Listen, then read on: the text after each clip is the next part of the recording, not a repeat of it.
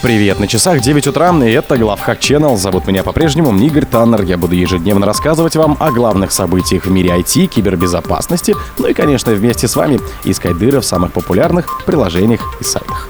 Исследователи проверили, может ли чат GPT бороться с фишингом. Стиллер Локи нацелился на российские компании. Хакеры используют уязвимость пятилетней давности в DVR-устройствах компании TBK. Операция «Спектр» за закрытие маркетплейса «Монополи» стояли правоохранители.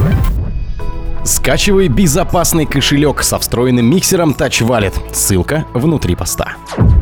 В лаборатории Касперского провели эксперимент, в рамках которого исследователи проверили, насколько хорошо чат GPT умеет распознавать фишинг. Специалисты компании протестировали GPT 3.5 Turbo более чем на 2000 фишинговых ссылок, смешивая их с обычными.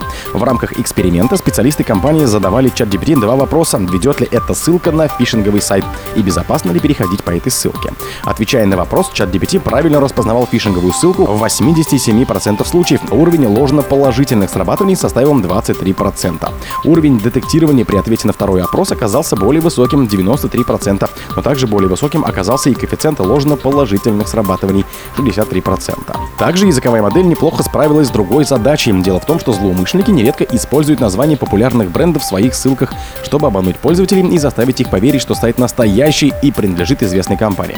Оказалось, что искусственный интеллект хорошо определяет, какие ловушки используют злоумышленники. В более чем половине фишинговых ссылок LLM верно выделил выделила название крупных компаний и корпораций, включая TikTok, Google, Amazon и Steam, а также названия разных банков со всего мира без какого-либо дополнительного обучения. Стиллер Локи нацелился на российские компании. Специалисты компании «Факт», ранее группа IBM, сообщают, что первые дни мая была зафиксирована масштабная вредоносная почтовая рассылка более 300 писем, где злоумышленники выдавали себя за крупнейшего в стране поставщика электрооборудования. Для подмены адреса отправители хакеры использовали технику спуфинга, а на борту писем находился стиллер Локи, предназначенный для кражи учетных данных жертвы.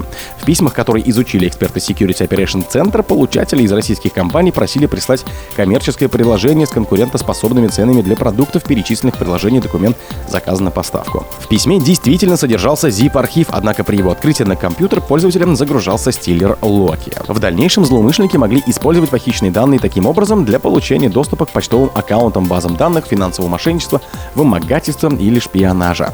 Несмотря на то, что сам текст письма написан довольно корявым языком, вероятность использования машинного перевода, сама подпись отправителя и его электронный адрес должны вызвать доверие у получателей, отмечает Ярослав Каргалев, руководитель Security Operation Центра компании «Факт». По его словам, спуфинг, подмена адреса отправителя, является в 2023 году техникой номер один для маскировки вредоносных рассылок. В первом квартале 2023 года использование спуфинга было выявлено в 67,5% случаев почтовых атак, обнаруженных системой предотвращения кибератак Manager XDR. Хакеры используют уязвимость пятилетней давности в DVR-устройствах компании TBK. Эксперты Fortinet предупредили, что злоумышленники активно эксплуатируют неисправленную уязвимость обхода аутентификации, обнаруженную в DVR-устройствах компании TBK еще в 2018 году. На сайте TBK Vision утверждается, что продукты компании используются в банках, государственных организациях, розничной торговле и так далее. Поскольку сервера DVR используются для хранения конфиденциальных видеозаписей, они обычно располагаются во внутренних сетях компании, чтобы предотвратить несанкционированный доступ к данным. Но, к сожалению, они также весьма привлекательны для злоумышленников, которые могут использовать DVR в качестве точки первоначального доступа. Специалисты Fortinet пишут, что в последнее время наблюдается всплеск атак на DVR-устройства TBK, причем злоумышленники используют критическую уязвимость, обнаруженную еще в 2018 году, которая позволяет обойти аутентификацию на устройстве. По данным исследователей, по состоянию на апрель 2023 года было зафиксировано более 50 тысяч попыток взлома устройств TBK с использованием этой уязвимости. Дело в том, что для этой проблемы давно доступен POC-эксплойт, использующий вредоносные файлы куки, на которые уязвимые устройства TBK отвечают учетными данными администратора в формате JSON. Исследователи сообщают, что им неизвестно о каких-либо патчах, выпущенных для устранения этой уязвимости. То есть исправлений попросту нет, поэтому всем владельцам уязвимых устройств рекомендуется как можно скорее заменить свои DVR на новые и поддерживаемые девайсы.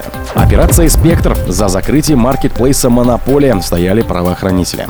Правоохранители рассказали, что закрытие Даркнета маркетплейса «Монополия» в 2021 году было следствием операции «Сектор».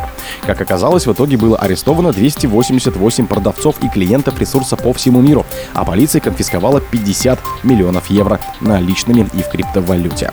Маркетплейс «Монополия» появился появился в Даркнете в 2019 году и в то время использовался в основном для продажи наркотиков и оружия клиентов по всему миру, принимая платежи в биткоине и Monero. Когда в 2021 году ресурс неожиданно закрылся, многие предполагали, что произошел exit скам, то есть операторы сайта скрылись с деньгами, но другие допускали, что сайт могли захватить правоохранительные органы. Каких-либо подтверждений в итоге не получила ни одна из этих теорий, но теперь Европол официально объявил, что в 2021 году монополия была захвачена немецкими правоохранителями, а затем использовался для сбора доказательств об активности продавцов и покупателей. Сообщается, что собранные данные и доказательства в итоге послужили основанием для сотен расследований, а также последующих за ними арестов. В этой операции, которую координировал Европол и ФБР, принимали участие полицейские из Великобритании, Франции, Польши, Германии, Австрии, Бразилии и Швейцарии. Продавцы, арестованные в результате действий действий полиции против монополии также были активны на других незаконных маркетплейсах, что еще сильнее воспрепятствовало торговле наркотиками и другими незаконными товарами в Даркнете, гласит официальное заявление. Большинство арестованных продавцов и покупателей, которые продавали и покупали десятки тысяч нелегальных товаров, проживали в США. 153 человека в Великобритании, 55 человек в Германии, 52, а также в Нидерландах и Австрии 10 и 9 человек соответственно. Как стало известно теперь, в рамках операции «Спектор» правоохранительные органы конфисковали 850 килограмм наркотических веществ, включая кокаин, амфетамины, МДМ, ЛСД, экстази, а также 117 единиц огнестрельного оружия. О других событиях, но в это же время не пропустите. У микрофона был Игорь Таннер. Пока.